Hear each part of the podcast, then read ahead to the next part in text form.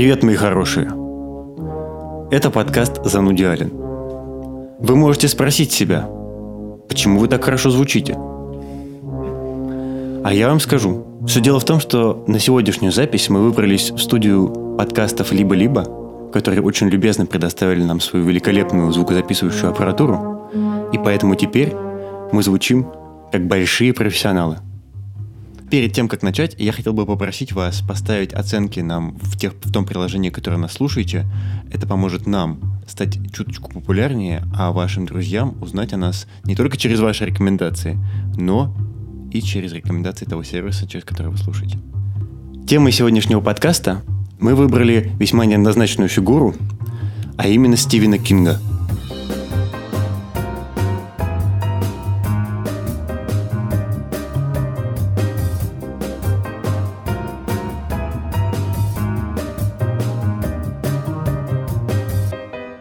Меня зовут Павел Боровков. Сегодня в студии со мной долгий джонт нашего выпуска. Валерий Горбачев. И черный человек нашего выпуска. Артур Саркисов. В первую очередь, Стивен Кинг – это писатель. И хочется разобраться, великий ли он писатель или просто билетрист. Дело вот в чем, ребята. Пацаны, дело вот в чем. Мне никогда не казалось, что Стивен Кинг большой писатель. Я вам больше скажу. Я книжек-то его никогда не читал. Поэтому мне нужны вы. Я, Артур, я знаю, что ты считаешь его не стоящим а, упоминания билетристом. Ну, наверное, я все-таки немножко поправлю. Не то, что как-то не стоящим упоминанием билетристом. Я люблю Стивена Кинга. Думаю, Валера тоже любит его. Но вот именно в вопросе, великий писатель или нет, я все-таки, наверное, склоняюсь к тому, что он не великий писатель. И как бы первый мой аргумент, как бы если вот мы вступаем в какую-то дискуссию, это то, что любой писатель, когда он начинает писать, он выбирает между количеством и качеством. И Стивен Кинг, он однозначно сделал выбор в сторону количества. То есть Стивен Кинг, он выбрал для себя уникальную формулу, когда он может фактически без какой-то снижения планки а, штамповать книги чуть ли не пару книжек в год. И вот в этом всем он немножко теряется. Из-за этого количества, как таковых именно сильных книг, у него не так много. Я бы даже сказал мало. Именно в процентном соотношении того вообще, что он понаписал. Хорошо. Конечно, Кинг пишет много. Это факт. Конечно, э, часть из этого, и, наверное, даже почти что половина, это нельзя назвать великой или большой литературой. Это тоже факт. Но если мы пытаемся э, понять, почему так происходит, то ответ кроется в самих словах Кинга и в интервью, которое он давал. Суть в том, что у него э, часто спрашивали, как и у многих людей, которые чем-то профессионально занимаются, а что бы вы делали, если бы не были писателем, футболистом, там, порнозвездой и все остальное? Спросили у Кинга как-то раз. Набор типичных да. интервью, которые смотрит Валера. Так вот, он сказал, что я не знаю. Он сказал, что графомания – это и есть вообще его суть, что кроме как писать он не умеет и не может делать ничего. И э, отсюда мы берем ответ, почему он пишет так много. Потому что он не может по-другому. Хорошо. Если мы э, попробуем э, посмотреть, какие из его книг можно назвать великими и в какие периоды они написаны, ну, в какое время, ну, окей. то мы поймем, что за последние годы тоже вышло довольно немного э, чего-то достойного. Что больше, что гораздо больше какого-то качественного контента было произведено э, на начальных этапах карьеры и где-то в середине, наверное, в 80-е и в начале 90-х, где-то так.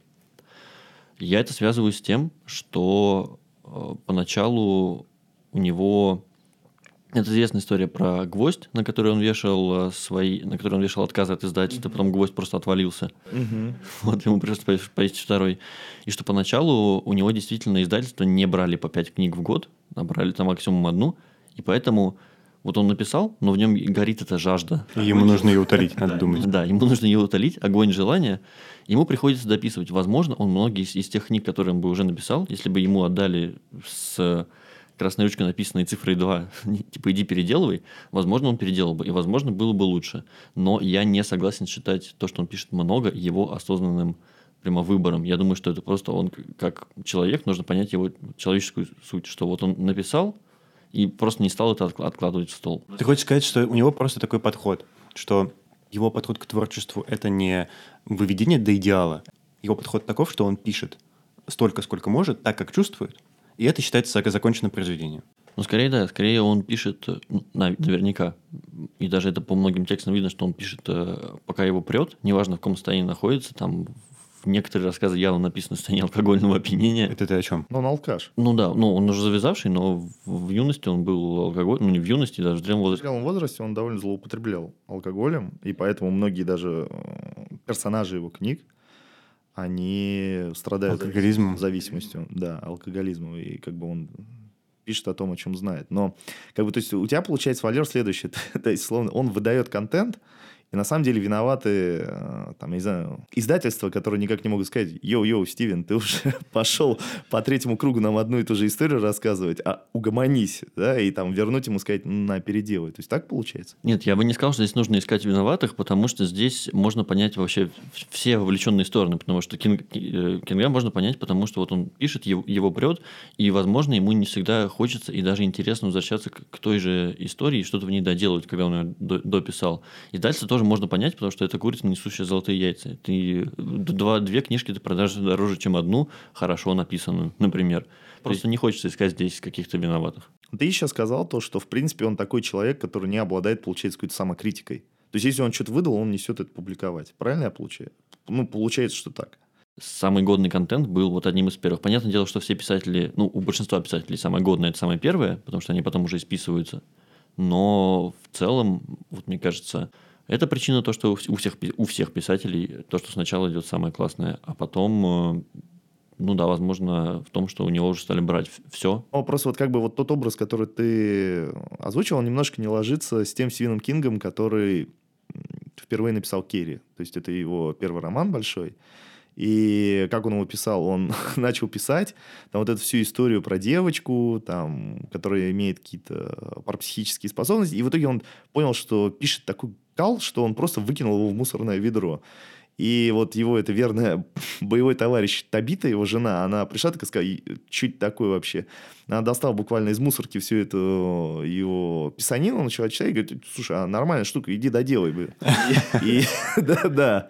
И он, ну, он, по-моему, не скрывает, что он довольно каблук, он пошел добросовестно доделал. Не, ладно, не так. Он не добросовестно каблук, он слушает свою жену. Я назову это так. Он примерно семейник. У них хорошие отношения. Сейчас скажу, он любит свою жену, это так называется. Ну и, в общем, он пошел, дописал, выслал, и все пошло. То есть, на самом деле, так получается, что в самом начале своего творчества он довольно был неуверенный человек. То есть, ну, он писал, и хрен пойми, что. Это же вообще его хобби было. Он так-то преподом был, и, по-моему, он еще подрабатывал Прачечным подра- прачечной, там, что-то такое. Я с тобой согласен, но мы говорим о том, что Керри в каком году? В 71-м было написано, по-моему, если я не ошибаюсь. Ну, где-то так, да. Середина 70-х. Да, человеку свойственно меняться, во-первых, и он вполне мог быть неуверенным, а после т- 20 мультиплатиновых как бы книг вполне мог стать поувереннее в себе.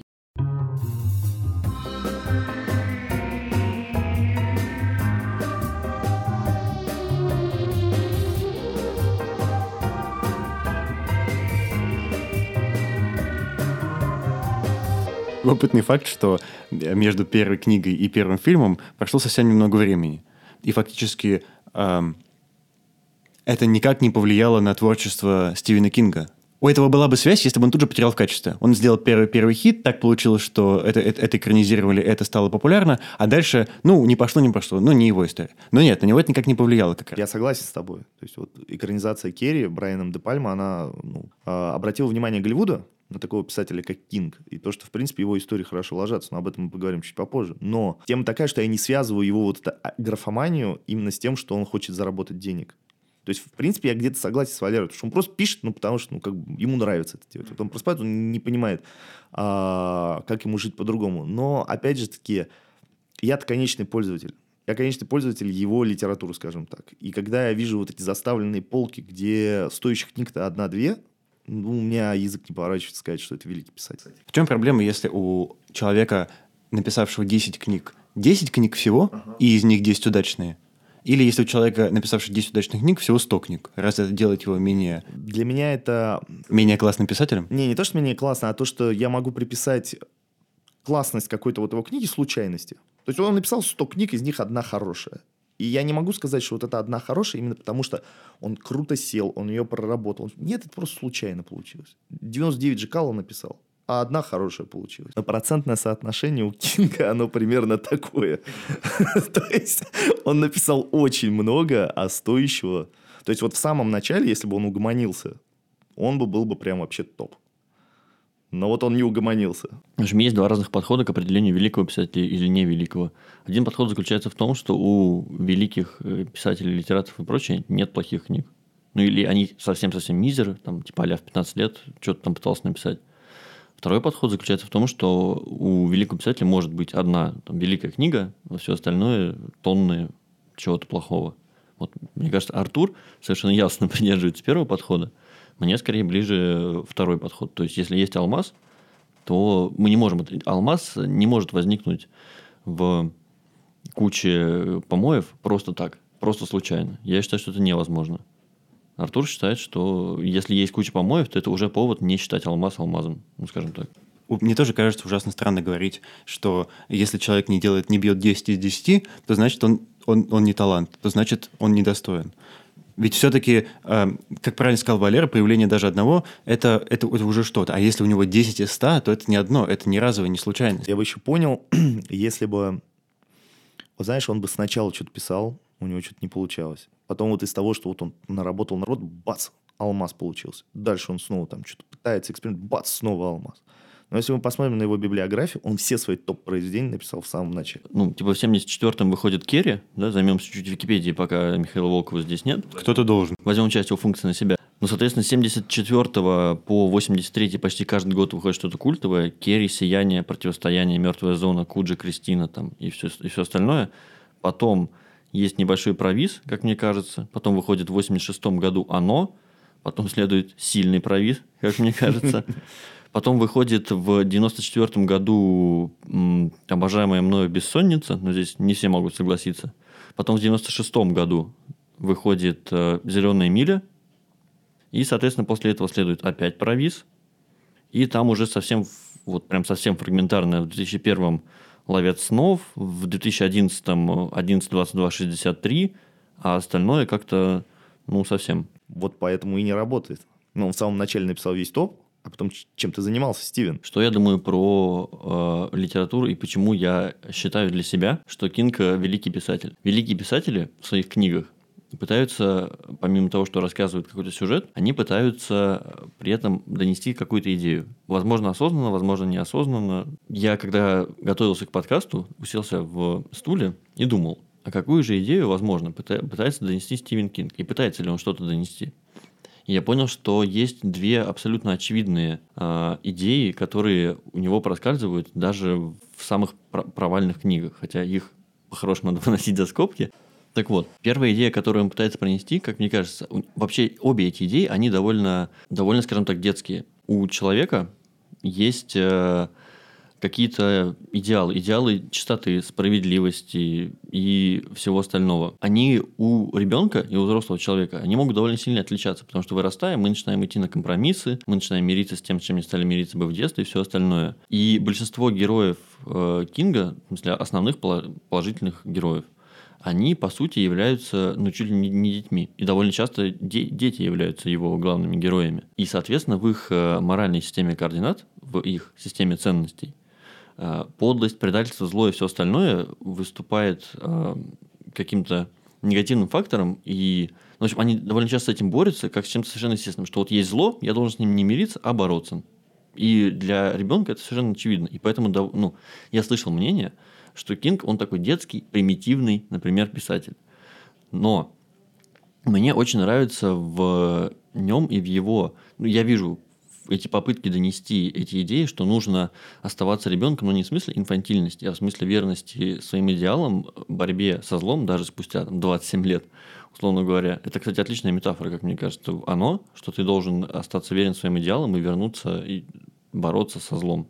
И мне кажется, это очень важно, потому что это, эта мысль о том, что надо оставаться там, честным, добрым и, все остальное, она не всегда лежит прямо на поверхности, она максимально простая, это, это правда, но не примитивная. Но он ее так вкладывает в своих положительных героев, э, и ты так этому веришь и понимаешь, что это настолько правильно, что мне кажется, это очень хорошим и грамотным посылом.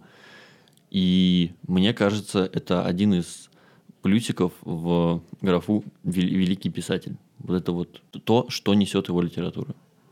Не, ну в графу великий детский писатель, наверное, это было бы плюсиком. Потому что, ну, все-таки... А, что, а великий взрослый писатель должен писать только про Не, что? не, про не, алкоголь не, и все Я остальное? просто про то, что? если ты говоришь о том, что просто там... Так он про это пишет, насколько я понял. Ну, а- алкоголики, они тоже борются за идеал справедливости. То есть они в какой-то момент отбрасывают бутыли и идут спасать мир. Ну, причем буквально в некоторых произведениях так Бывает такое, да, это правда. У него есть прям книжки, где есть прям топовые смыслы.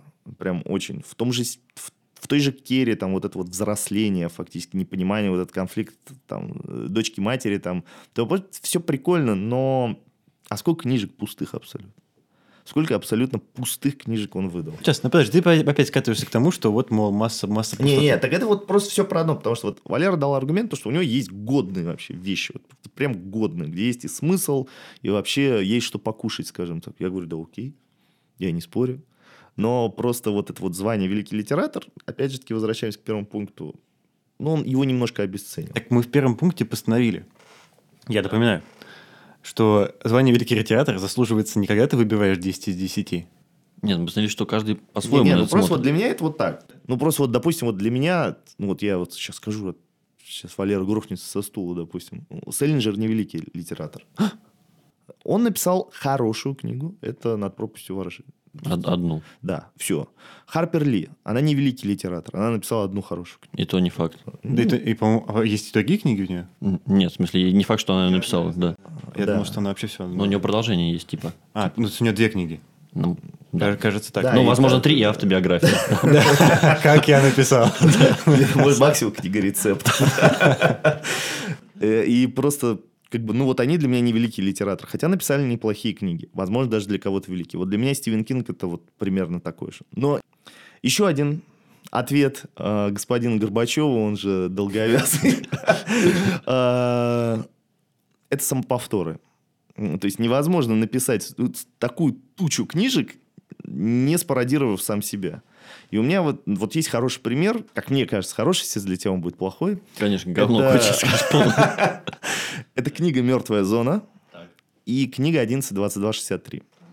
Они, вот идея в них, она очень схожая. «Мертвая зона» — это один из его ранних романов, э, который про человека, обладающего парапсихическими, способ- парапсихическими способностями, то, он- то есть он умеет видеть будущее. А, Эту способность он получил после аварии, и он видит, короче, событие, которое сделает будущее очень плохим и пытается его остановить, скажем так, ну, чтобы без спойлеров. 11.22.63 это относительно его поздний роман, это, по-моему, какой там десятый год, Одиннадцатый, наверное, да. одиннадцатый. И там человек, наоборот, он путешествует из нашего времени в прошлое для того, чтобы вот изменить какое-то событие историческое. Ну, из названия понятно, что это убийство Кеннеди. То есть он пытается его остановить. И стилистически они очень похожи. То есть ты хочешь какое-то событие изменить, просто в 22, 11, 22, 63 он хочет изменить прошлое, а в мертвой зоне он хочет изменить будущее, и он сталкивается вот с каким-то диким как сказать, препятствием. Ну, вселенная против. ну, да, в мертвой зоне там его здоровье подводит, скажем так, а вот в 11, 22, 63 время само против, то есть чтобы его меняли. Ну, я когда читал 11, 22, 63, это было очень интересно. Это очень интересная книга. Но меня не покидало ощущение, что, черт возьми, это не тот же чувак, который в мертвой зоне, там вот просто вот он этого же персонажа взял и просто засандалил в прошлое. И у него вообще есть такая беда, как стереотипный персонаж Стивена Кинга. То есть прямо в 80-х, 90-х есть такой классический персонаж Кинга. Ты должен быть белый, ты должен быть довольно, ну, не заплывший жиром, скажем так, то есть можешь дать по роже, если что. У тебя должны быть довольно такие правильные убеждения, и в конечном итоге ты такой главный персонаж. И это из, из книги в книгу, ну вот если мы говорим про какие-то такие более-менее проходные вещи, это встречается. Далее, ну, классический, классический Стивен Кинг, взять кучку разношерстных людей, засунуть ее в какое-нибудь, скажем так, какое-нибудь обстоятельство, которое затрудняет им жизнь. Ну, они дохнут банально в, это- в- в этих обстоятельствах. Это и безнадега, и те же лангольеры. Это все про одно и то же. Ты берешь кучку людей, суешь их в какую-то задницу, они там страдают и пытаются из нее выбраться. И это тоже как бы тоже обесценит. Потому что иногда я прям там беру какую-то книгу Стивена Кинга и такой, ох, я же ее читал. О, но мне так книжка понравилась, значит, наверное, мне и это понравится. И вот так он работает. То есть он довольно такой шулер. Он берет самое хорошее, что у него есть, а, что он наработал в своих ранних произведениях, и он фактически тебе переупаковывает это все и выдает обратно. Нет, погоди, погоди. Ну, Ну, ты- вот ты а мо- прочитал книгу, и ты по ходу чтения понимаешь, что, а, это вот оно. Это, Это оно. оно. Это опять оно. А, Ну, не оно имеется в виду, оно. Оно, звездочка, не оно. Не, оно. Все, я понял, я понял. Не, ну да, конечно, тогда это раздражает. Это как Дэн Браун, знаете, когда ты... Это то же самое, как если да, Достоевский каждый раз бы мочил бабку какую-нибудь. Еще что-нибудь. Нет, я с тобой не согласен. У нас уже есть при- приведен пример Дэна Брауна. Это просто эталон. А- а- а Когда происходит, блядь, одно и то же. Просто одно и то же. это как подоить одну и ту же корову 10 раз за день. Нет, ну Вот. в Дэнни Брауне тоже надо понимать. Меня, в общем, не сильно эм, раздражала вот эта вот однообразность, когда ты читаешь вторую книгу. Меня это раздражало, Да. когда ты читаешь четвертую книгу. Ты понимаешь, что, ну, бляха-муха, ну не может Не, это ну, быть опять то же самое. Чуть больше паттернов, и он их там немножко миксует. как. Вот, я как раз об этом и говорю, что не, то есть микс паттернов не спасает, ты хочешь сказать. Ну, ну, м- меня, по крайней мере, нет. Но мне кажется, в этом прич... если мы э, попытаемся не просто обвинить Стивена, а попробуем найти причину, то мне кажется совершенно ясно, что ему самому просто дико в кайф писать. И самому дико в кайф взять э, паттерн, взять э, как вот своего героя, а вот что будет, если я помещу его сюда, а вот если вот сюда, а вот... Это, кстати говоря, очень хорошо пересекается с тем, что ты говорил про то, что он, в принципе, такой, ну, не то что детский, но вот у него какой-то такой детский взгляд. Ведь мы тоже, когда в детстве играем в какие-то игрушки, мы такие, а что будет, если там, я не знаю, они Да. все окажутся на каком-то космическом Ну корабле?» нет, нет, брось. Это, мне кажется, это просто творческий подход. Ты даешь волю эксперименту, ты думаешь, почему мне не попробовать таким образом? Ну, как не получилось, не получилось. Но, знаешь, я попробовал, э, кому-то это нравится читать, что, Да. хорошо. В этом-то и прикол как раз. В этом я его, поэтому я считаю, что если ты пишешь много, в этом нет большой проблемы. Это просто ты, ты ставишь эксперименты. Что-то из этого может получиться Не, удачным. окей. Ты никогда не можешь знать, в конце концов. Но он не ставит эксперимент. Он идет по пути наименьшего Не, сопротивления. почему? А с чего- как, как ты можешь определить, ставит он эксперимент или не ставит он И более того, путь наименьшего сопротивления не означает отсутствие экспериментов. Тебе может быть легко ставить эти эксперименты. Ты можешь перестать их ставить, потому что ты понимаешь, что это, ну, это как-то однообразно. Я слишком много нового не добавляю. Но в целом в этом нет никакой проблемы. Если тебе легко, ну пробуй, ставь. Не, просто ну, для меня эксперимент это какой-то риск всегда. Какой-то риск. А Стивен Кинг, он уже, я же говорю, он гений в плане чего? Он прошарил формулу идеального такого остросюжетного романа на тему триллера. И он может штамповать хоть каждый месяц книгу. И она, она не будет снижаться там, ниже какого-то уровня, что ты такой прочтешь и скажешь, что ну окей. Это, знаешь, как в Макдональдсе, опять же. Ты идешь, ниже какого-то уровня гамбургер там не опустится. То есть ты не придешь и не скажешь, ох, что-нибудь там мне навалили-то. То же самое с Кингом. То есть, в принципе, для читателя очень удобно. То есть ты берешь с полки книгу и такой говоришь, вот будет какая-то планка. За исключением некоторых книг. Есть книги, которые я проклинаю тот день, когда я их взял в книжного. Но об этом в, ан- в антитопе Да, позже. А, Я хочу тебе сказать, что ты сказал, что он не делает экспериментов. Вот мне кажется, стоит просто открыть э, Википедию, страницу библиографии Стивена Кинга и смотреть, что он делал. Например, графа «стихи». Это он не, не делает эксперимент? А, Кто их читал? Какая разница? Ну, И Если не. бы он не делал эксперимент вообще в вакууме, то он бы этого никогда не писал. Не, не, вот тут... Это вот тебе контраргумент. Не, окей, я согласен, то, что вот если он там стишки пишет, то... Стишки. Окей, но... Но они и правда ужасные, судя по ну, отзывам. вот, да. Но он делает, ну, это эксперимент. Не, в этом-то плане... Ну, как сказать? Ты просто сказал, что Вот он... если э, бы он да. бросил бы вообще прозу и начал бы штамповать только стихи, Чтобы понравиться Артуру Саркису, чтобы Артур Саркис сказал, Вот да, вот это нормально. Вот это я понимаю эксперимент. А знаешь, выпустить книжку со стихами, вложенную в еще 15 его романов, это как бы, ну, окей, такой, такой себе риск.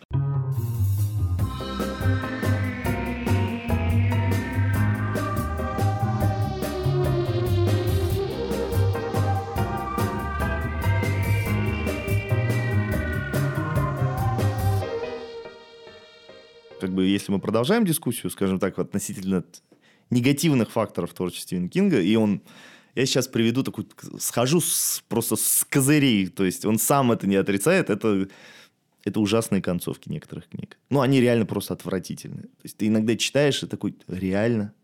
То есть у тебя была такая хорошая завязка, так интересно, а, и ты вот такое выдал. И просто, знаешь, иногда кажется, что Стивену Кингу самому неинтересно доводить свои книги до какого-то завершения. То есть он очень мастерски, вот он прописывает персонажей, вот там, знаешь, там нагнетает атмосферу, тебе даже становится жутко. И потом вот, когда вот надо уже завершить, он такой, А все, а все, а теперь наши все друзья взялись за руки, и по ним прошла магическая энергия, которая победила все зло на планете. И ты такой, что за фигня? И это я сейчас буквально сказал рецепт борьбы со злом в некоторых книгах Стивена Кинга. И как бы, ну вот это тоже как бы показатель. То есть вот с моей стороны набирается довольно много косяков, скажем так, которые отделяют его от звания какого-то великого литератора. Пишет дохренища, причем иногда довольно проходные штуки. А, порой занимается самоповтором и не доводит начатое до конца. И как бы тут я говорю, Стивен, ты написал хорошие книги, но не более того. Ты делаешь гамбургеры, ты делаешь их хорошо. У меня есть еще аргумент, э, который э, важен для меня. Мы говорим, великий кинг-писатель или нет. Я пытаюсь защитить свою точку, свою точку зрения, что все-таки великий и все-таки он останется в памяти и все остальное. Кинг очень хорошо делает определенные вещи. То есть мы уже говорили о сюжетах, да, твисты. В, ну, в большинстве его хороших книг есть отличные сюжетные твисты. И одна из самых моих любимых составляющих э, в книгах Стивена Кинга, которая мне приносит невероятное удовольствие, это атмосфера и погружение в происходящее. Мы можем взять большинство его топовых книг. Кэрри, Противостояние, 11.22.63, Сияние. В каждом из них есть своя атмосфера. И в них есть, э, в каждой из них есть своя уникальная атмосфера. Если они, конечно, не написаны по одному и тому же паттерну, но ты уже предъявил этот аргумент, и мы его уже обсудили. Может показаться, что это довольно простой аргумент, или что это довольно просто написать э, атмосферу, погрузиться в нее и все остальное. Но одна из основных функций литературы, если спросить человека, зачем читать книги, одна из основных функций, помимо получения новых знаний, это получение какого-либо опыта, который ты никогда бы не получил, и проживание, условно говоря, другой жизни. Так вот, если ты возьмешь хорошие книги Кинга, а их наберет 10-15 с натяжкой, ты отлично проведешь время в том плане, что ты на время чтения получишь опыт другого человека, там, станешь другим человеком, если уж совсем проникся. У него такие большие проблемы с концовками, потому что он создает атмосферу, и ему довольно сложно. Вот им, именно поэтому ему тяжело закрывать книги, тяжело их завершать. Плюс, э, как мы уже выяснили, он является человеком довольно увлекающимся, и я его понимаю, что вот он написал там завязку, а вот прикольно было бы, если бы человек отправился в прошлое и вот там и написал атмосферу, все, все заделал а потом такой, блин, надо закрывать, ну, ну не знаю, ну пусть это. Ну, то есть, когда ты потерял уже интерес, он как ребенок, получается. Он поигрался, поигрался и такой, типа, да. устал, я побежал. Да нет, ну, я как бы ничего против этого не имею, но как конец всему венец. Вот говорят, вот, вот тут то же самое. Я, я, я не могу читать книгу, которая... Ну, конечно, как можно... Ужасно, вот просто ужасная концовка. Ужасная какие, концовка. Как, какие книги? Прям концовки, ну, просто вообще. Мобильник. Но мобильник, она и сама по себе да. как бы... Она отвратительная книга сама по себе, и у нее отвратительная концовка. А еще какие концовки? А, какие концовки? Ну, мне не нравится вообще концовка «Оно». Угу. Он вообще, то есть, ну, вот я серьезно говорю. Ну, когда дружба победила, главное. Дружба всех вас всех. А, концовка нужных вещей мне не нравится. Читал? Нет. Там примерно такая же концовка. То есть, вот есть какое-то зло, и вот какой-то внутренний импульс все побеждает. А, очень пресная концовка в лангольерах. То есть там вроде какая-то завязка, вроде как-то все, вроде как-то то. А, то есть, кто не знает или кто не смотрел довольно культовый мини-сериал «Лангольеры», который крутили по 90-х, это про, скажем так, пассажиров самолетов, которые летят и вдруг попадают в какую-то потустороннюю вселенную, где вот живут такие пожиратели времени, и вот они все пытаются придумать, как вернуться обратно, и книжка заканчивается тем, что они просто вернулись. Что они просто вернулись, при этом а, всю книгу тебе описывают любовную линию между там, ну, там двумя людьми, а, и в итоге этого возвращения, вот снова прохождение через вот этот вот какой-то барьер в пространстве времени, этот мужик умирает. И, ну, он исчезает просто. Вот он, они вернулись как будто в наше время, а мужика нет. И женщина такая, ах, нет мужика. Ну ладно, зато я вернулась, условно говоря. Ну так вот, мне кажется, это, это, это отличная история про Кинга, что вот, а вот если самолет отправится, пойдет в облако, а там дальше и происходит, происходит, а потом надо за, за, заканчивать, и такой, ну ладно, просто вернулись. Я тебе могу возразить, на самом деле, про концовки есть абсолютно ублюдские и недостойные упоминания, но есть и совершенно прекрасные. То есть, какая-нибудь концовка «Побега Шушенко», концовка «Зеленой мили» отличная просто.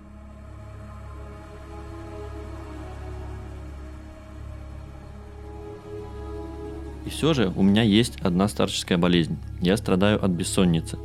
Поздно ночью я лежу на постели и слышу влажные и полные безнадежности звуки, немощных мужчин и женщин, прокашливающих себе дорогу в еще более преклонный возраст. Иногда я слышу звонок вызова, скрип туфель в коридоре или звук маленького телевизора миссис Джевидс, настроенного на ночные новости. Я лежу, и если луна заглядывает в окно, смотрю на нее. Я смотрю и думаю о Бруте, Дине, иногда о Вильяме Вортоне и его словах. Правильно, черномазый, хуже не бывает. Я вспоминаю, как Делакруа говорил, «Посмотрите, босс Эджкум, я научил мистера Джинглса новому трюку». Я вспоминаю, как Элен стояла в дверях солярия и говорила Брэду Доуну, чтобы тот оставил меня в покое. Иногда я могу задремать, и тогда вижу подземный переход под дождем и Джона Кофи, стоящего в тени. В моих снах это никакой не обман зрения, это всегда он, мой парень. Он просто стоит и смотрит. А я лежу и жду. Я думаю о Дженнис, о том, как потерял ее, как она утекла красной кровью сквозь пальцы под дождем. И я жду. Все мы заслужили смерть, все без исключения. И я это знаю, но иногда, боже, зеленый мили бывает слишком длинный.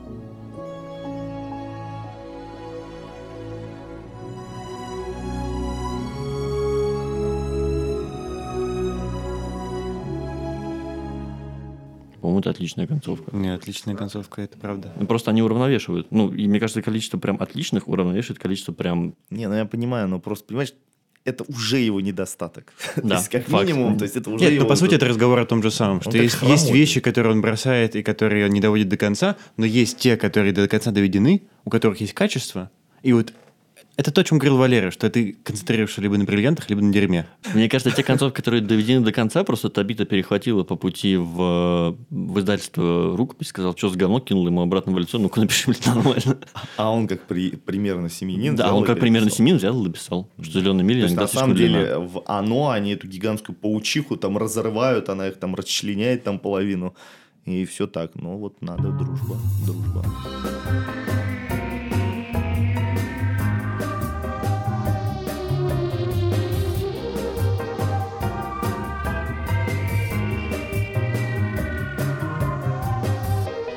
Ладно, ребята, вторая часть. Мы переходим ко второй части, а именно вот к чему. В конце концов, к Стивену Кингу я пришел во многом благодаря его экранизациям. И вот какое дело.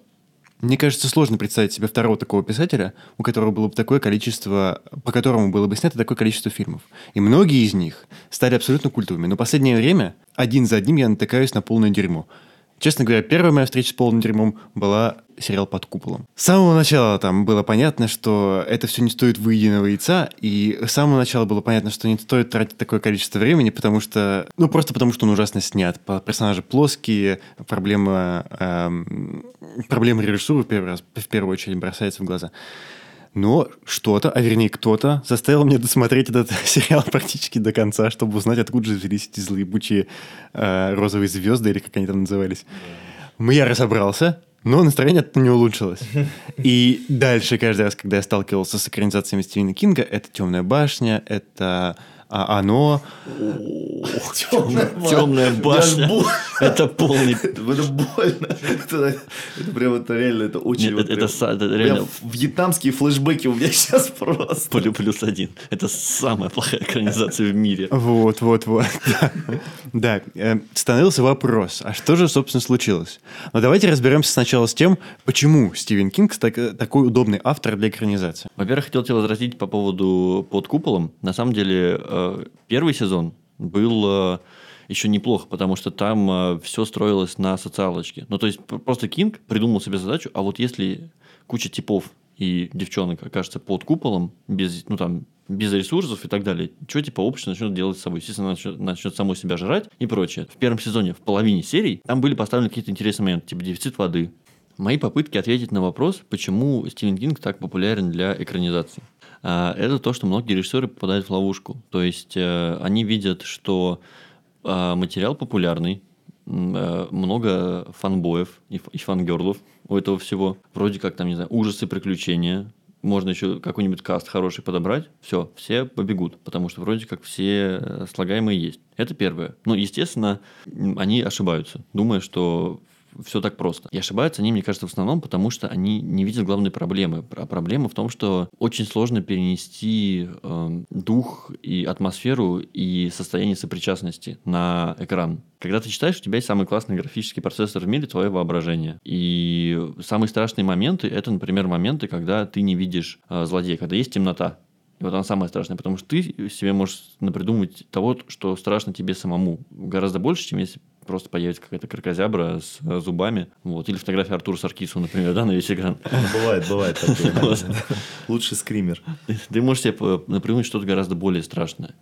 И поэтому многие думают, что что, что весь рецепт такой. Берешь сюжет, берешь каст, э, там пару скримеров, э, пару моментов саспенса, все, все получится. Ничего не получится на самом деле. Плюс... э, Если вы слушаете этот подкаст и собираетесь снимать фильм, знайте, У вас ничего не получится. ничего не получится. Сэкономьте доллар. Абсолютно верно. Вторая причина, как мне кажется, ее упомянул э, недавно Артур, что есть э, э, фильмы и порнофильмы, есть типа авторы и Стивен Кинг. И довольно долго так, так и правда считалось, что это типа э, довольно второсортная литература, и э, сам жанр фильмов ужасов считался дов- довольно долго ну, второсортным. И поэтому э, и- и изначально отношение было э, так себе. И многие режиссеры, я посмотрел э, список режиссеров его экранизировавших, там довольно много всяческого шлака, откровенно говоря. Да. Вот. Но И- они и сняли шлак. да, правда, ну так, так в этом-то и есть причина, что так как они сами являются шлаком, они и сняли шлак. Ну, просто понимаешь, Стивен Кинг, он сам говорит то, что преимущество его, ну, преимущество или, может, недостаток, что можно описать все его книги одним предложением. И, как мне кажется, ну, вот суть книги одним предложением. Есть, да. И это очень удобная формула для кинематографа. То есть, вот представь, ты вот приходишь на какой-то брифинг в студию, я тебя спрашиваю, «Ну, что ты хочешь снять? Ты начинаешь, «Это сложная социальная драма, там, иди нахер. А Быков, такой- Юра Быков, иди. да, да, да, иди, иди. И тут, а ты приходишь и говоришь, девочка в переходном возрасте, но она не просто в переходном возрасте, она еще парапсихические способности имеет. Вау, все, подписываем. Все, бери меня здесь. Да, следующее. А давайте вот снимем городок, в котором поселился вампир, и он обращает всех в вампиров. Воу. И все, и погнали. То есть они довольно-таки Просто- Тоже односложные. недооцениваешь, конечно, людей, которые сидят на питче. То есть это довольно-таки односложные э, идеи, которые, ну, в принципе, они захватывают. Клевая, интересная штука. И это захватывает. Это захватывает, и режиссеры как бы берутся. Но... Потому что везде, ну, везде у Кинга есть э, сюжет цепляющий. Да.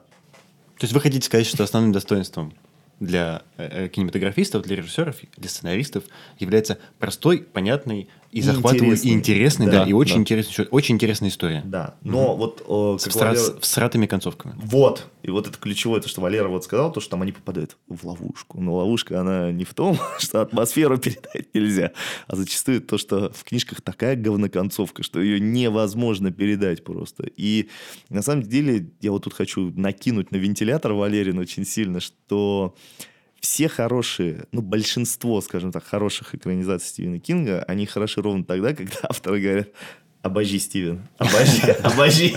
Я, я понял твою историю, да, да, да, да, да, да, да, но я чуть-чуть переделаю. И они, может, не чуть-чуть, а может, чуть-чуть, но меняют историю, и это становится хорошим фильмом. Самый классический – это «Сияние». То есть, как вообще Кубрик, великий Стэнли Кубрик уже на тот момент, на момент 1980 года, как он выбрал «Сияние». Он очень хотел что-то экранизировать. И вроде как по легенде его секретарша приносила ему просто каждый день стопку книг, и он прям читал там первые страницы и швырял их в стену. И она такая сидит там, там около его кабинета и слышит постоянно вот этот стук монотонный. И вдруг замолчал стук, и она подумала, ну все, умер, наверное. Заходит, а он «Сияние» читает. И сразу позвонили Кингу, а, по его воспоминаниям, он, по-моему, брился, ему говорят, о, Стивен, Кубрик, сам Стэнли Кубрик хочет снять твое сияние. Ну, он такой сразу, ух, елки-палки, потому что он сам-то только в 1974-м вот Керри опубликовал, то есть молодой писатель относительно, тут Стэнли Кубрик. Все, и он сел и с яростью стал писать сценарий. Он стал писать сценарий, и он выслал его Кубрику, и такой звонит ему, ну, Стэнли, ну что, ну что, ну как? На что Кубрик ему, ну, примерно ответил, то, что окей, я рассмотрю это. То есть, когда я буду снимать кино, я учту, что вы написали. И это был удар по его самолюбию, потому что «Сияние» в первую очередь является ну, таким явлением в культуре благодаря Стэнли Кубрику, но никак не Стивену Кингу. И Стивен Кинг не может до сих пор простить то, что Стэнли Кубрик украл у него, скажем так, всю славу. И именно поэтому, то есть возвращаясь вот к его говновкусу в кино, э, был мини-сериал в 1997 году, который практически полностью дословно повторяет текст книги. этот сериал невозможно смотреть. Хотя Стивен Кинг сам чуть ли его не продюсировал. Но его невозможно. Но Стивен Кинг был счастлив все понимают то, что он, Стэнли Кубрик практически убрал всю мистику, то есть, в принципе, работает, ну, кроме одной сцены в фильме, э, теория о том, что Джек Николсон просто алкоголик, который поехал и взялся за топор. У Стэнли, у Стивена Кинга было много мистики. А какая сцена? А, мист, э, сцена, когда жена запрятала э, Джека Николсона в кладовке, и у него идет разговор э, с, ну, призраком, скажем так, отеля, воплощенного в Брейди бывшего там смотрителя, и который открывает ему дверь. То есть ничего, кроме как паранормальных сил, не мог вызволить персонаж Джека Николсона из этой штуки. Как бы. А, и как бы сам Стэнли Кубрик не отрицал то, что он никакую мистику он целенаправленно ну, как бы не убирал. Но Кингу показалось, что не очень он завез мистики, именно поэтому в сериале 1997 года есть пожарный шланг с зубами. Ну, чтобы вы поняли, есть такой монстр. Вот сейчас нормально, сейчас нормально. Где еще изменено? Побег Шушенко, это, по-моему, ну, сколько страниц там? 70-100, наверное. И Дарабонт, э, режиссер, который познал вот эту работу с Кингом, единственный, наверное, и у него была ну, невыполнимая задача, ему надо было вот эту книгу книженцу абсолютно довольно суховатую на два с половиной часа размотать. И он волей-неволей добавлял что-то свое. И, как мне кажется, добавил не- некоторые гениальные вещи. То есть, в частности, это а, если вы помните, в «Побеге из Шоушенка» был такой старик, э, который всю жизнь сидел в тюрьме, а потом вышел и повесился. Так вот, у Стивена... Брукс.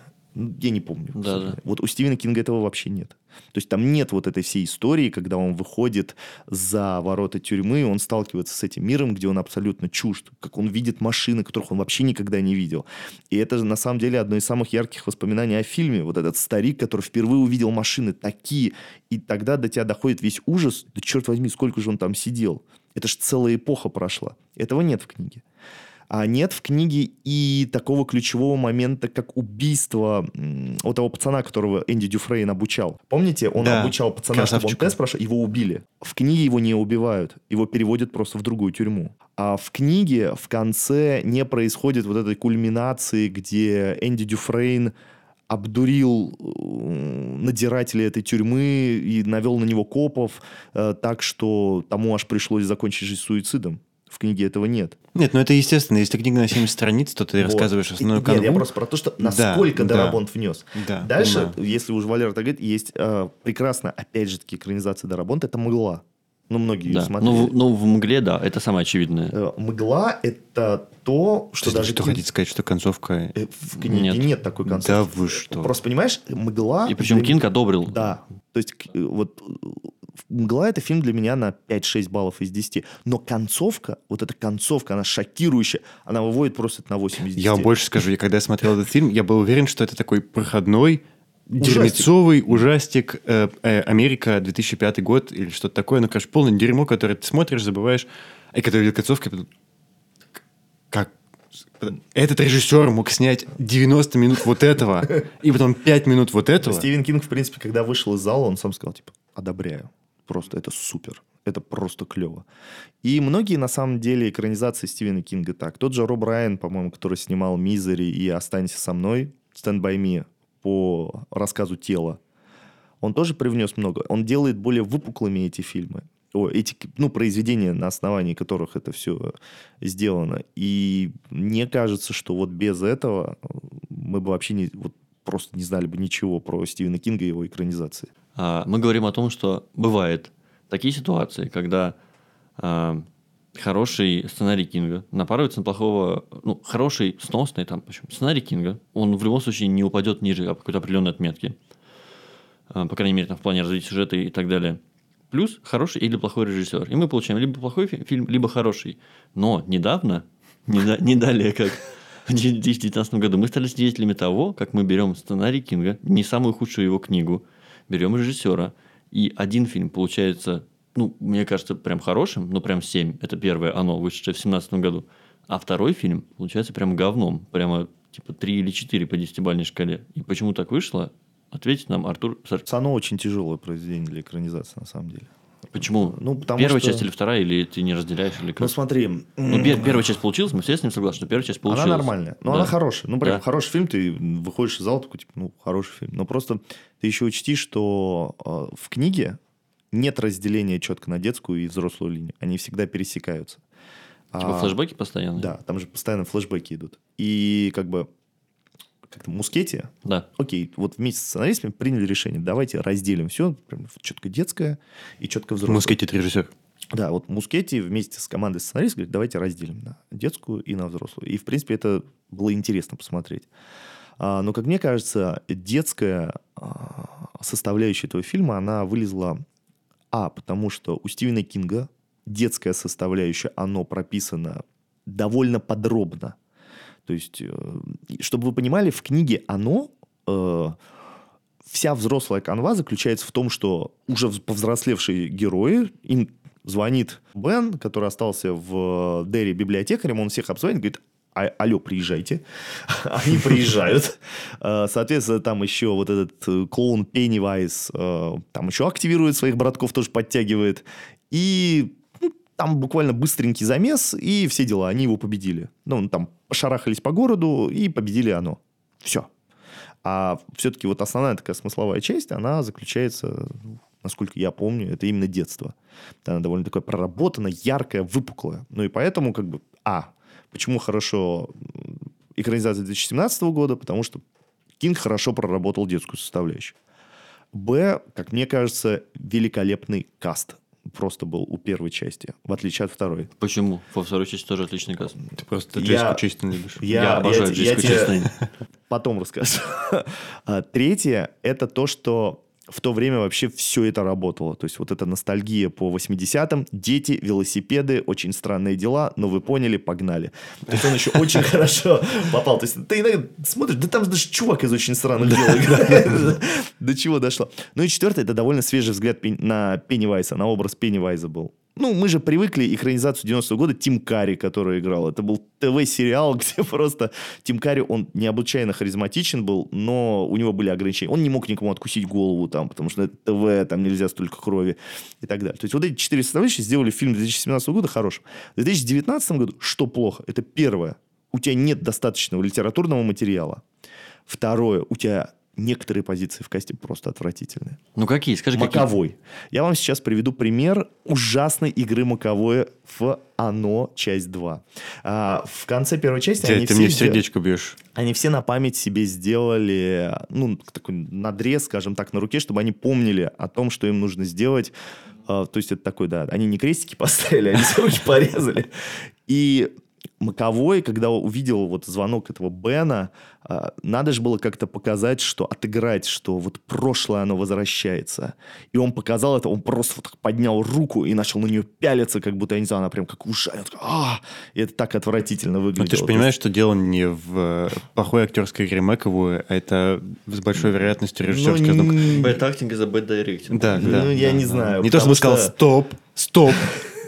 Я Так, режиссер, смотри, камера там, я руку вот так поднимаю, снимаешь, да? Ну вот, все. Нет, ну просто мне кажется, что после сплита Маковой вообще играет только вот одну роль какую-то. Нет, зачем Маковой, э, да, раньше был хорош, Да, сейчас а не щас хорош. Но в остальном, ну и что хорошо, Маковой в одной сцене тебя выбесил Не, так, ну что ты его- ку- кушать нет. не можешь. Его довольно много там. А, Ну, а остальные... не, остальные все, все... Нет, знаешь, кто Там даже похож? неко- Там, там, ну. дешевая пародия на доктора Стрэнджа была. Там вот чувак, который Бена играл. Который типа жердяй был. Да, Я еще жердяй. не, не сразу понял, кто Да, это да, это просто такой... В какой-то момент в конце я понимаю, что у них просто не хватило денег на Камбербэтча, и они просто взяли чувака, который с этой бородкой очень похож Не, на слушай, ну остальные, на самом деле, они просто... Не, ну вот кроме нек- этих нек- двух все нормально. Некоторые прям лицо в лицо похожи. Не, вот, все, вот кроме этих двух все нормально. Ну, окей, это вот вторая причина, как мне кажется. А третья причина – это то, что они уже не могли играть на свежести образа Пеннивайза, им надо было что-то еще придумывать. И они придумали очень неудачно. То есть они переделали полностью концовку. Чтобы вы понимали, фильм длится почти сколько? Три часа. И ты где-то уже на час пятьдесят думаешь, окей, а вот они пришли убивать Пеннивайза. Блядь, еще час. Что они будут делать еще час? И они реально весь час его пытаются угандошить. И это как в дешевой какой-то игре, где ты убиваешь какого-то босса, а он все в какую-то новую, Да, да, новую, да. И новую, там новую форму Я прививает. на этом же поймал себя, потому что они убивают босса, и они начинают бегать от него по кругу, Да. как, как в игре реально. И он, он по ним лупит, он промахивается, и потом они начинают бежать в другую сторону, натыкаются на камень. То, то есть я все ждал, когда же появится нажмите X, нажмите квадрат. То есть это было очень плохо. И в конце, знаете, как они его победили? А предыдущая концовка, оно, как мы уже выяснили, довольно всратая была, где вот «давайте дружба наша победит», они заобзывали его. Они просто его заобзывали. То есть они вот этого монстра дрянь, они его просто замутюкались. Хорошо, неудачная картина. Так бывает. Мы говорили про то, что экранизации бывают... Э, экранизаций много, и многие из них удачные, но есть вот такие вот, да, паршивые? Да. Вот мой как бы посыл был такой, что во многом удачные экранизации Кинга должны быть благодарны не самому Кингу, а режиссерам, который за них взялся. И это не просто вот как Валера говорит, ну, как и везде, как бы у тебя есть книжка, тебе нужен хороший режиссер. Нет, чтобы экранизация Кинга получилась именно хорошей, нужен выше среднего гораздо режиссер. Вот выше среднего. Или Фрэнк Дарабонт. Фрэнк Дарабонт, да, он поймал, он чит-код какой-то. Вообще непонятно, да. Работы как... со Стивеном Кингом. А что он снял? Он снял «Мглу», он снял «Побег из Шоушенка», он снял «Зеленую милю». То есть, это чувак, который научился работать с Кингом. И Мало того, кроме он... этого, он ничего не снял практически. Да, и он научился еще менять что-то, чтобы не выводить просто Кинга на взрыв задницы. Он как-то, он, видимо, говорит, Стивен, ты написал отличную книгу, но я чуть-чуть поменяю.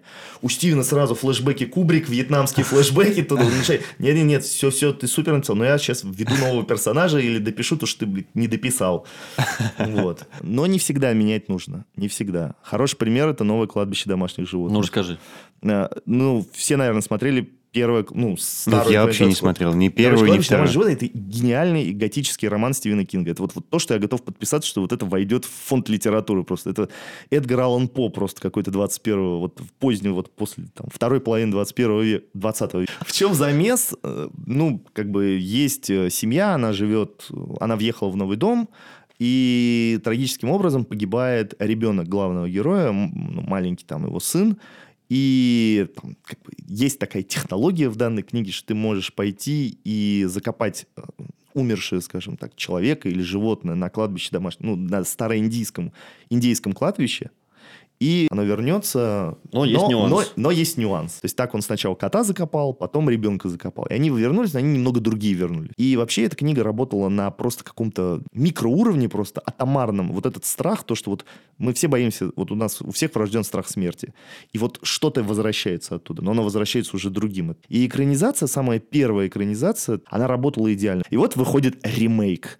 Ремейк «Кладбище домашних животных». И они поменяли ключевую вещь, которая сломала все. В новом новом фильме погибает не маленький ребенок, а довольно взрослая дочь главного героя. И он идет ее хоронит, и она тоже приходит. И почему все ломается? Ну, помимо того, что там опять бредятину всякую навели, как вано, то есть я не беру вот на концептуальном уровне. То, что в старой экранизации вот этот ужас, он усиливался тем, что маленький ребенок практически не разговаривал. То есть ты не мог его спросить, а что там было, а как-то... То есть он буквально там, ну, мама, папа, вот что-то такое умел. И от этого тебе становилось еще ужаснее, потому что это что-то вообще непонятное.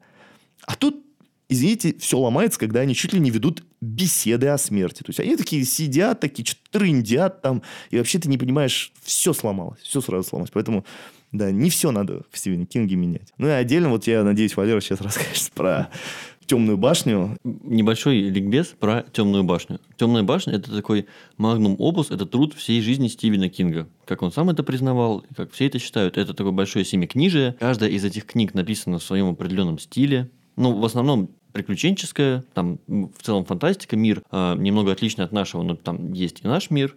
Ну, в общем, это такая хорошая добротная фэнтези слэш фантастика про приключения такого персонажа, как Стрелок. Да, чуть-чуть приправлено всячески философией, притчами и всем остальным, но вполне себе в меру. Чтобы это экранизировать, нужно брать и снимать 10-сезонный э, сериал для Netflix. Ну, это как экранизировать «Игру престолов». Вместо этого снят полуторачасовой просто высер, я не, не, не побоюсь этого слова, который, который я абсолютно не понимаю, зачем был снят. Вот просто зачем. Он, во-первых, он не передает никакой атмосферы. Здесь просто взяли и как будто бы, не знаю, сын или дочь режиссера, ну, маленький ребенок, сразу после того, как он учился говорить «мама, папа», вот его посадили, он прочитал а, всю «Темную башню» и сказал, ну, вот есть хороший дядя, есть плохой дядя. Хороший дядя идет навалять плохому дяде. Не, ну, давайте не будем скатываться в пересказывание фильма. Нет, э, это все. А. Это, это правда. Это все. Окей. Это, это, это все. Это умещается реально в полтора часа. Это абсолютно. Я, это, вот, вот реально иногда я смотрю фильм и не понимаю, зачем они были сняты, для кого это было сделано.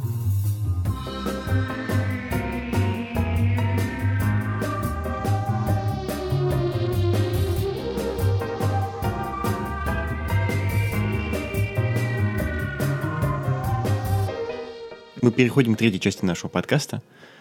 И, парни, у меня к вам такой вопрос. Как я, как человеку, который ничего не читал, и, как оказывается, мало что смотрел по Стивену Кингу, кроме самых его известных культовых фильмов, я бы хотел вас попросить мне что-нибудь порекомендовать. Ну, Я предлагаю начать с, э, так сказать, вредных советов, проговорить то, что смотреть не стоит. То есть, что мы прочитали, и об этом, откровенно говоря, жалеем. А, Я прямо хейтер э, повести «Долгая прогулка». Потому что, по-моему, это совершенно отвратительная штука, в которой Кинг э, просто взял, придумал какой-то концепт, и дальше даже не стал его никак развивать. Ну, То есть, понятно, что проблема с концовками, но здесь проблема еще и с серединками. Артур. Ну, я бы вообще старался бы избегать этот мобильник, ну, то, что я уже говорил, просто, ну, отвратительная книга. И э, это бессонница. Это, ну, вообще многие люди, которые читают Стивена Кинга, считают, что бессонница – это лучшее лекарство от бессонницы, потому что, ну, это очень большая книга, и там буквально первые сколько страниц? Несколько сотен страниц не происходит ничего, кроме того, что старик не может уснуть. Это может пугать. Это реально пугает, что ты не можешь спать. Как так? Но не более того. И третье, наверное, что я могу, это, это «Игра Джеральда». Есть такая книга, она мне вообще не зашла. На Netflix есть фильм, если кому-то не хочет тратить время. Да.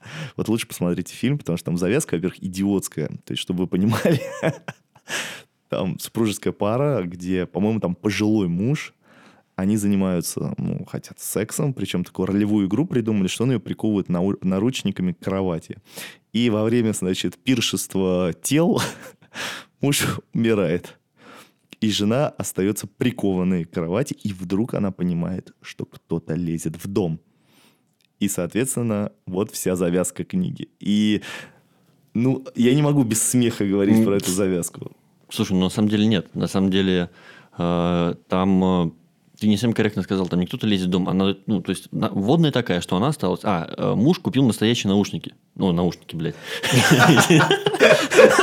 Ну, наконец-то. Наручники. Розовые такие. Да, настоящие наручники. Нет, да, заместо того, что он купил настоящие наручники, и они уехали типа в дом далеко, поэтому у нее нет ни одного шанса выбраться. И вот она остается прикована, и эти вводные. И она, соответственно, там дню- днюет и ночует э, в, в этой кровати несколько дней подряд. И по ночам она уже, когда начинает потихонечку от- отъезжать кукухой, ей кажется, что, в углу по ночам кто-то стоит. И это дико стрёмно на самом деле. То есть не кто-то лезет через окно и пробирается. Не, ну кто-то кто лезет, да. Ой, ну точнее, кто-то присутствует еще. и вот она да. пытается выбраться.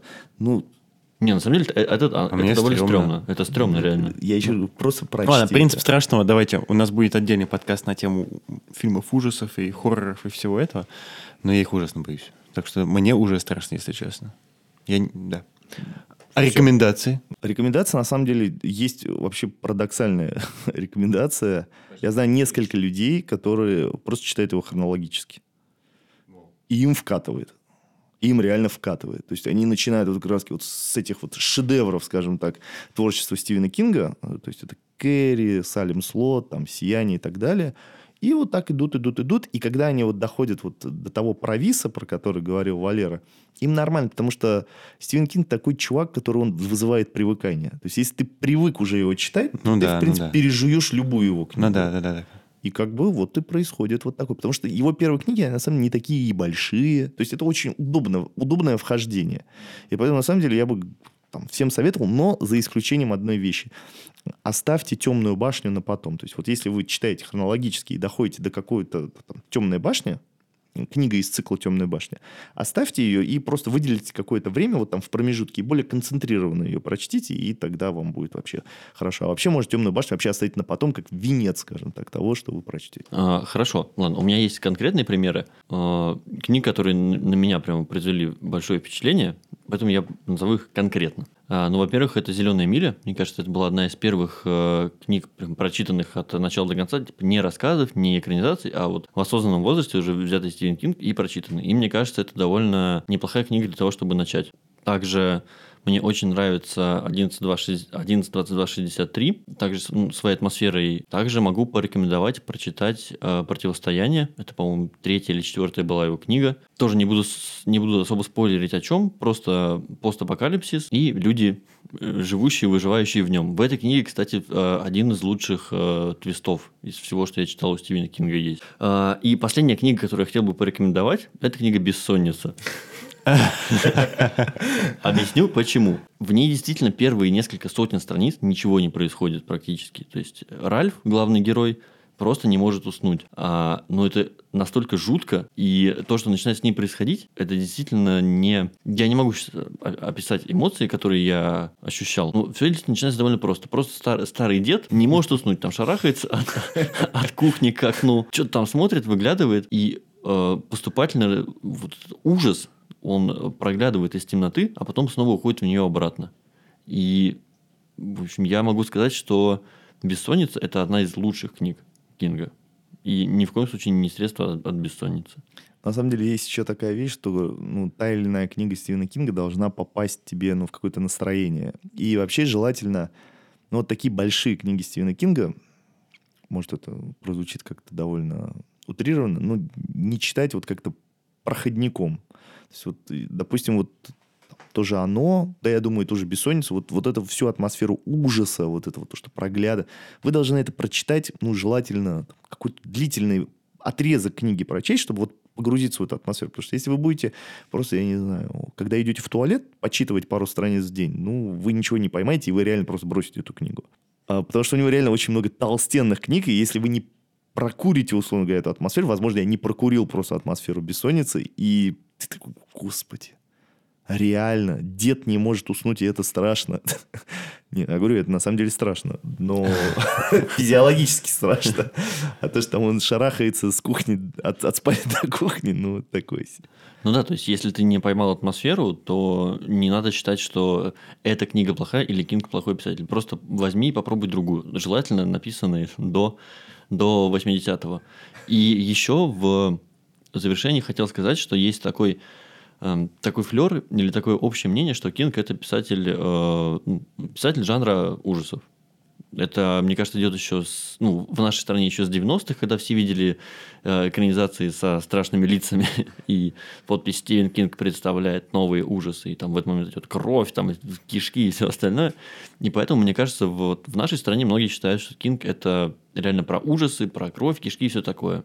И довольно часто, когда кому-то советуешь книгу Кинга, говорят, ой, я типа ужасы не читаю, типа иди нахер, вот так вот.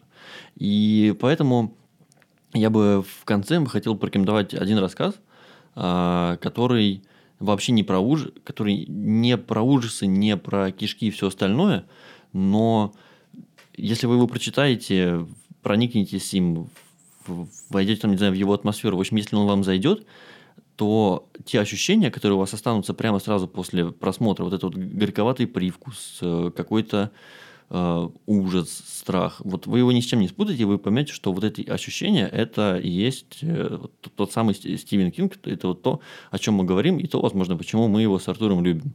Вот, я вам рекомендую, как только закончите прослушать подкаст, э, не откладывать дело в долгие ящики, пойти прочитать рассказ, который называется «Последняя перекладина» или «Последняя ступенька» mm-hmm. в некоторых э, переводах. Вот, просто возьмите и прочитайте вдумчиво, внимательно, и тогда, возможно, что-нибудь новое узнаете. Ну и, кстати, вот Валера, раз уж затронул такую тему, Стивен Кинг лично для меня как писатель даже порой э, больше раскрывается именно в каких-то коротких произведениях, нежели чем в чем-то большом таком эпическом. Потому что, возможно, он был бы великий писатель, если бы он ограничивался только рассказами. То есть это было бы больше. Твиттером. И я, на самом деле, еще бы порекомендовал всем прочесть такую, если вы не хотите читать Стивен Кинг, то хотя бы прочесть такую новеллу, как «Верхом на пуле» у него есть. Она довольно бодрая и там есть реально такой очень... Ее можно пропустить через себя, скажем так. Потому что тот моральный выбор, который стоит перед героем, с ним можем столкнуться каждый из нас. И неизвестно, как, какой выбор сделали бы мы. То есть как-то так. Рассказ Стивена Кинга — это действительно стоящая штука.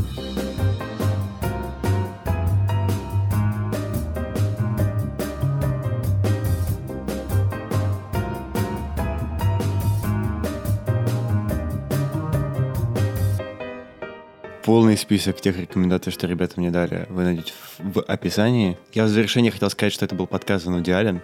Слушайте нас на всех платформах, а это теперь ВК, Apple Podcast, Google Podcast, Spotify. И не бойтесь темноты. Там нет ничего страшного, только плохие романы Стивена Кинга. И Валерий Горбачев в углу вашей комнаты.